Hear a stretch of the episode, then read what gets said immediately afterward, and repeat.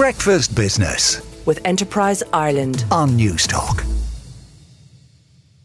But before we get to any of that, we'll be talking now to Aidan Donnelly of Davy's, and we'll look through some of the market movers of the last 48 hours and also some of the morning's papers as well. Good morning to you, Aidan. Good morning, Emmet. How are you? Very well indeed. Let's start with the papers and get them out of the way before we move on to various corporate developments, Intel, which I mentioned there. Uh, I suppose one of the most interesting ones straight away is in the Irish Independent, which is on the whole housing theme. Uh, we're learning that ISIF, which is a government agency that's the Strategic Investment Fund, are to stick 400 million into new housing developments. So this is an attempt to try and stimulate the market even further. What, what do you make of the idea?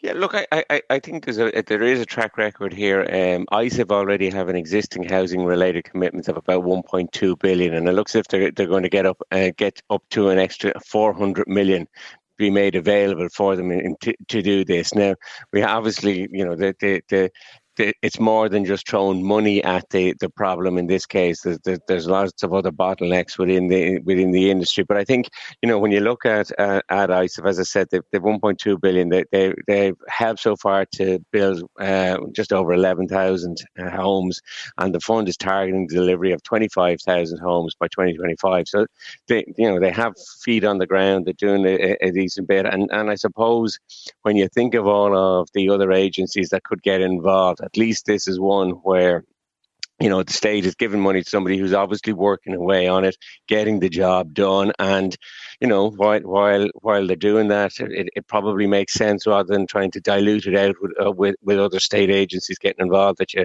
you just back somebody who's already operating there. Yeah there, there's a logic there isn't there? If i could turn your attention to people who aren't as worried about housing or securing a house is our leading corporate leaders. Executive pay in the irish times this morning they've looked at last year's markets, which were a disaster for equity markets, you know, all kinds of leading stocks that really got hammered. Nevertheless, uh, median pay in the executive sector was 1.6 million, a nice tidy sum as measured against the median pay for the ordinary worker, which was 41,000. Now, we're not going to get into a big debate about those inequalities in the short time we have, but what do you make of the figures? Um, you know, it, it means that a lot of these share awards were a lot smaller than usual, although they, a lot of these guys will expect to recover a fair bit uh, this year as markets are doing much better.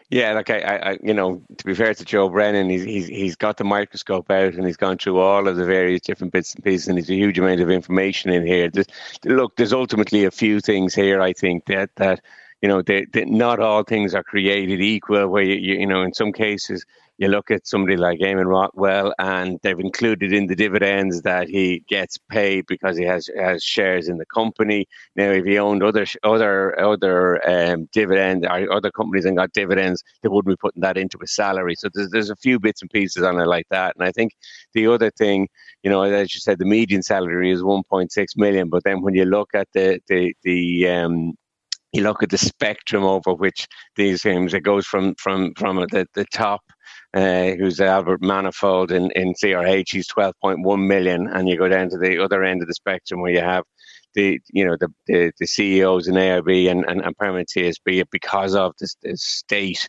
uh, restrictions and, on, on, their salaries. That you know your packages are looking at as a half a million and things like that. So a, there is a massive spectrum across this. And you know the other thing I think that that some people often forget is you know when you when you are starting to factor in the share prices and, and, and, and share awards and things like that. When the market has a bad year, it's not necessarily anything due to you know what the CEO has done uh, at the company. They might have been in a difficult industry and things like that, um, or they might might have done a very very good job, and yet because the the stock market is down, they, they get impacted. Now the flip side is when when you have a year like this, when when the share prices are going up, you know you could argue that maybe they're getting paid for for not doing a whole lot. So there, there's an awful lot in this that you can't necessarily say, uh, uh, uh, you know, draw a whole lot of conclusions to.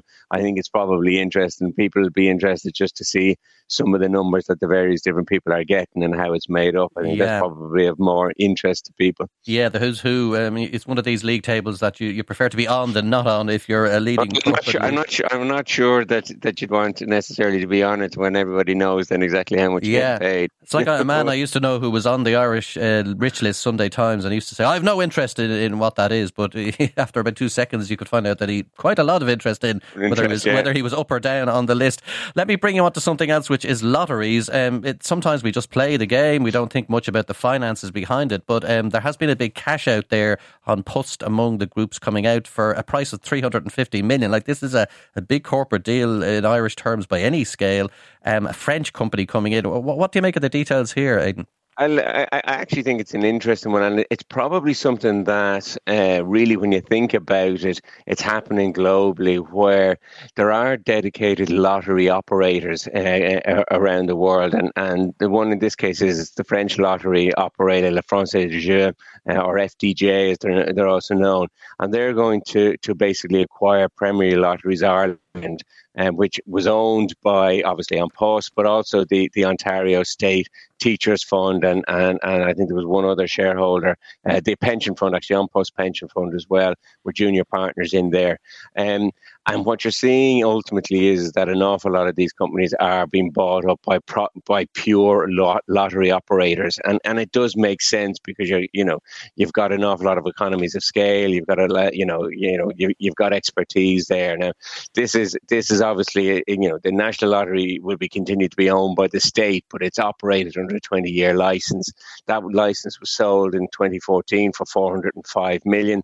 Um, so if you think about it, um, you know, the, the, there, there's less than 10 years left to run, and yet this, the, the price they're getting is 350, and they only paid 405 at, eh, at eh, nearly a decade ago. So actually, it's, it's probably not a bad price. You, you know, all other yeah. things being equal, I you suppose, would have thought that yeah. it should be about 200, you know. The only risk is, is, you know, will people continue to play at the same numbers as there is a lot of other distractions? Oh, can, can I, bring I you think on? they will somehow. They will. And I bring you on to the other piece of news overnight, which is Intel. We're all very focused on this company because of Leixlip and the amount of people employed there. They have been in the doldrums for several years. They've had their lunch stolen on them by a number of companies, and just the technology has moved on. But a decent set of results. Certainly, the share price uh, came on very strongly.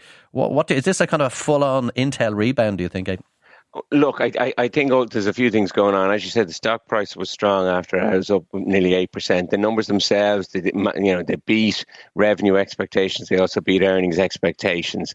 Um, they, there's a new management have gone in. You know, as you said, there has been an issue over the last couple of years with that they've fallen behind technologically from on the likes of, of AMD and Nvidia and places like that. But actually you know, I, I, there is definitely the evidence that you know the the tide is turning, albeit slowly, because the other thing that they've had to deal with in the last year is this, is a significant slowdown in the industry overall.